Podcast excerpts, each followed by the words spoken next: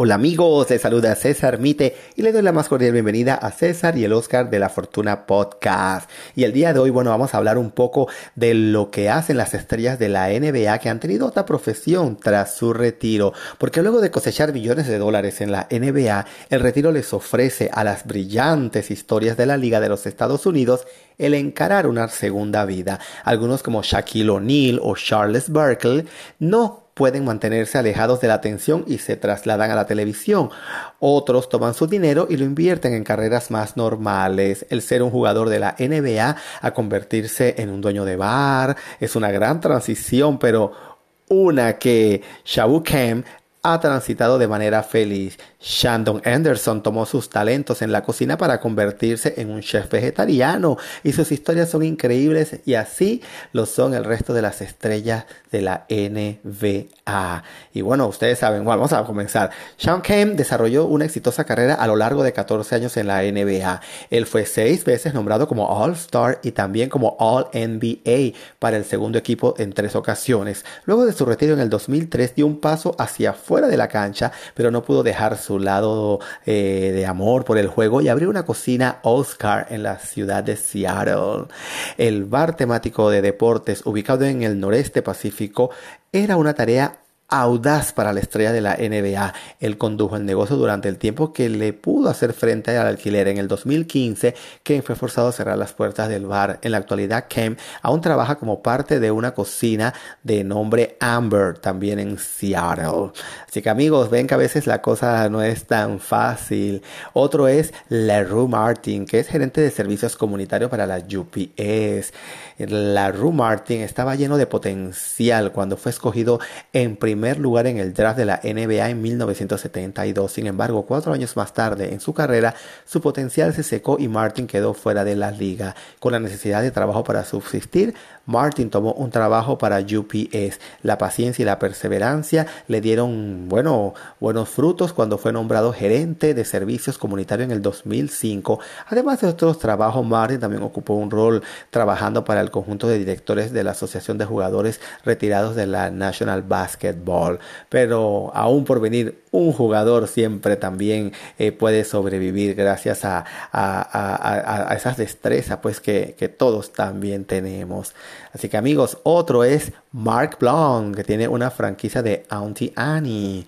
Yes, Mark Blanc ingresó en la NBA en 1977 y logró su ansiado debut con los Celtics en el 2001. En el 2009 se retiró sin una carrera impresionante en su haber.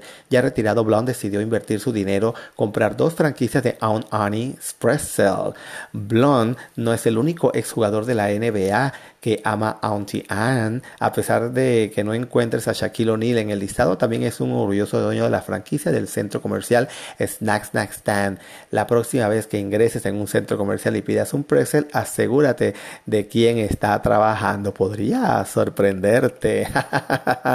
Así es, amigos. Otro es Dandy Cow, dueño de una barbería. Dandy Cow es uno de los mejores basquetbolistas de todos los tiempos que ha dado la Universidad de Gonzaga. Si su talento se hubiese trasladado a la NBA seis años posterior de su ingreso como profesional, DeCarl quedó devastado y debió buscar trabajo por otro lado. Para sobrevivir, las estrellas del baloncesto universitario abrió una barbería en la ciudad de Washington. La casa que acondiciona el cabello y los pelos faciales se ha convertido en un elemento básico del barrio desde que se inauguró. Además de ser el dueño de operar su propia barbería, DeCarl también ha aparecido en ESPN Radio y la cadena PAC 12. Así que amigos, ven que siempre también se dedican al emprendimiento todas estas, estas estrellas. Otro también es Brian Reef, que es criador de ganado. Eh, Brian Reeves vaciló en la NBA luego de seis temporadas. Las lesiones fueron demasiado para manejar para el hombre cuyo apodo era The Big Country y sumó a su vida tranquilidad al dedicarse a la crianza de ganado de granja. Quizás no haya sido llamado a ser glorioso en el básquetbol, pero sí que sabe de granjas. Actualmente Reef es dueño y opera unas 300 acres de ganado en la ciudad de Oklahoma. Así que como ven, pues eh, Reef creció sus sueños en la NBA, pero la vida le sonrió como al resto de todos nosotros mortales. Bean Baker es un gerente de Starbucks. Bean Baker ha tenido una increíble carrera de 13 años en la NBA. Tristemente perdió su fortuna luego de retirarse por sus problemas con el alcohol. Hoy en día Baker es gerente de un Starbucks y es ministro en la iglesia de su padre. Así que bueno, a algunos les va bien y a otros les va mal, pero Baker sabe lo que significa para personas externas que el trabaje en Starbucks, pero le ha hecho pues que eh, las paces con ello al expresar. Era un alcohólico y perdí una fortuna. Tuvo un gran talento y lo perdí. Para aquellos que miren mi situación se sorprenderán, pero tiene ahora 43 años, cuatro hijos y tiene que levantar los pedazos. Así es, amigo, de todo se aprende. Y bueno, amigos, vamos a dejarlo hasta aquí porque podemos seguir hablando tanto de Tim Duncan, ¿verdad? Eh, también un jugador maravilloso. Eh, podríamos también mencionar eh, al queridísimo Greg Oden, ¿verdad? ¿Recuerdan a Greg Oden de los Portland Trail Blazers? Ahora por el 2007. Bueno amigos, hasta aquí nuestra primera parte del podcast del día de hoy y los voy a dejar con un anuncio de nuestro queridísimo Anchor. Y continuamos amigos hablando aquí en César y el Oscar de la Fortuna Podcast, ahora de Efren J, el artista juvenil más internacional de la isla de Curazao, que presenta su nueva bachata titulada Sin excusas, con el arreglo musical del maestro Mártires de León. Este nuevo tema, composición del maestro Efren J, contó con la mezcla de sonido de Juan Juan Chitavares y la masterización de Raúl Félix Canela y ya se encuentra disponible en todas las plataformas digitales. El videoclip fue grabado en Curazao bajo la dirección de José Calles y Cris de Jeus y contó con la participación de la bella modelo venezolana Day Blooms. Efren J está trabajando en su nuevo álbum, un álbum variado donde interpretará bachatas, baladas y otros ritmos latinos. De este álbum ya salieron cuatro sencillos, Una Copa, y Un Delito, que salieron a finales del 2019 y más reciente, Enamorados y Sin Excusa, que acaban de salir. Este año 2020 ha sido un reto para Efren J, como muchos otros artistas, donde la pandemia ha paralizado todos los conciertos programados para este año. Muchos se han sido cancelados y propuestos para el próximo año, lo que ha sido un año de reflexión y concentración para componer nuevas canciones y trabajar en su nuevo proyecto musical.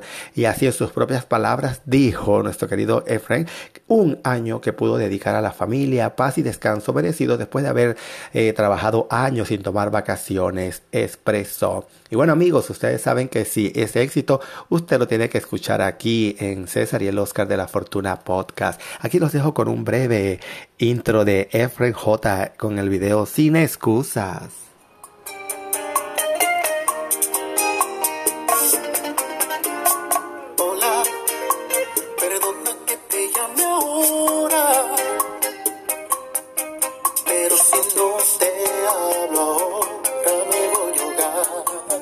Y así con un nombre que empieza a resonar con fuerza en diferentes países, Efren J. mantiene firme la convicción que lo llevó desde chico a los escenarios, ser un artista internacional y que pondrá en alto la bandera de Curazao y la de República Dominicana. Aunque naciera en esa pequeña nación antillana y ser allí donde ha crecido y desarrollado sus potencialidades artísticas, es un intérprete multicultural con raíces latinas y holandesas, algo que se nota positivamente en lo que bien maneja las diversas mezclas rítmicas que componen su repertorio Asimismo, esta caracterización, ¿verdad? Lo ha ayudado a aprender a hablar y cantar en varios idiomas sin mayor dificultad, como en el español, el inglés, el holandés, el papiamento y también cantando en portugués. Así que díganme si no es talentoso Efren J.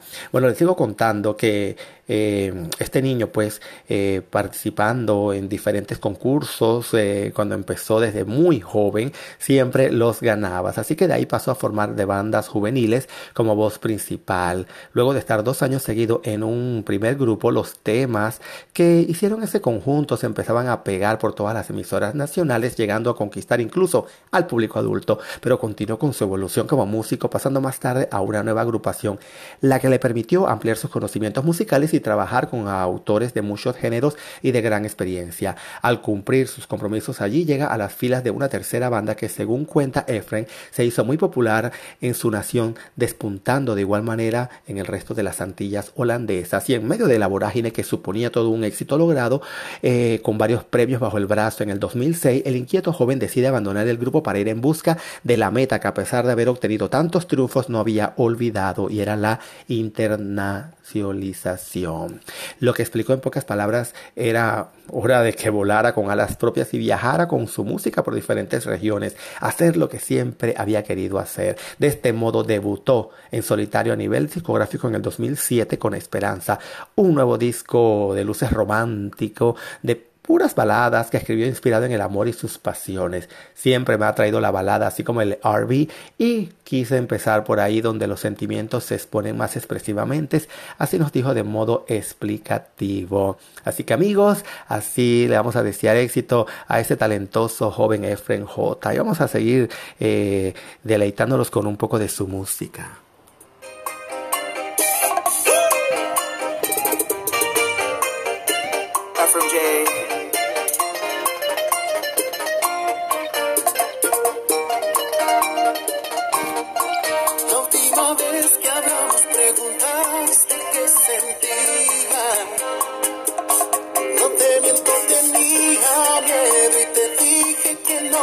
be. En enero del 2009 las canciones Te quiero y Mala suerte de este álbum, ¿verdad? Así como la adaptación del tema de Rubén Blaze, El nacimiento de Ramiro, habían sido recibidas por el público. En este punto, ¿verdad? Este gran joven cantante examinó el mercado de la música para comprobar qué género gustaban más. Así decidió trazarse un nuevo reto y era la de lanzar su tercer disco, pero entonando nuevos ritmos, en especial el que consideraba que se encuentra más fuerte la bachata y considerando sus raíces latinas y su gran amor por los familiares que tienen Dominicana y la pasión por ese género decidió empezar grabando su primera bachata en el 2009. Dice él en sus propias palabras, me siento bien cantando cualquier género por todo lo que hice en mis primeros años de carrera, pero es un placer para mí trabajar con la bachata ahora, experimentarla, identificarme con ella, como lo ha hecho con sus grandes exponentes como Juan Luis Guerra y Aventura, manifestó. El mejor ejemplo de esta palabra es Amor a la Luna, el primer tema que se desprende de su primer álbum. Es una fantasía amorosa y sensual que habla de una forma sutil y metafórica y que tiene un estilo muy poco y más evolucionado, detalla su autor. Así que amigos, recuerden que nosotros llegamos a ustedes por una fina cortesía de los amigos de Better Business Lenders. Opciones de financiamiento a la hora de comprar o remodelar una propiedad con solo llamar al 888-348-1778. Les repito, 888-348-1778. Hasta aquí nuestra edición de podcast el día de hoy. Esperando que le haya gustado y invitándolo a la vez a que se sume al podcast de mañana y también a nuestra página de Facebook César y el Oscar de la Fortuna le den like y ahí podemos entrar en contacto un poco más íntimo. Así que los amigos los espero mañana.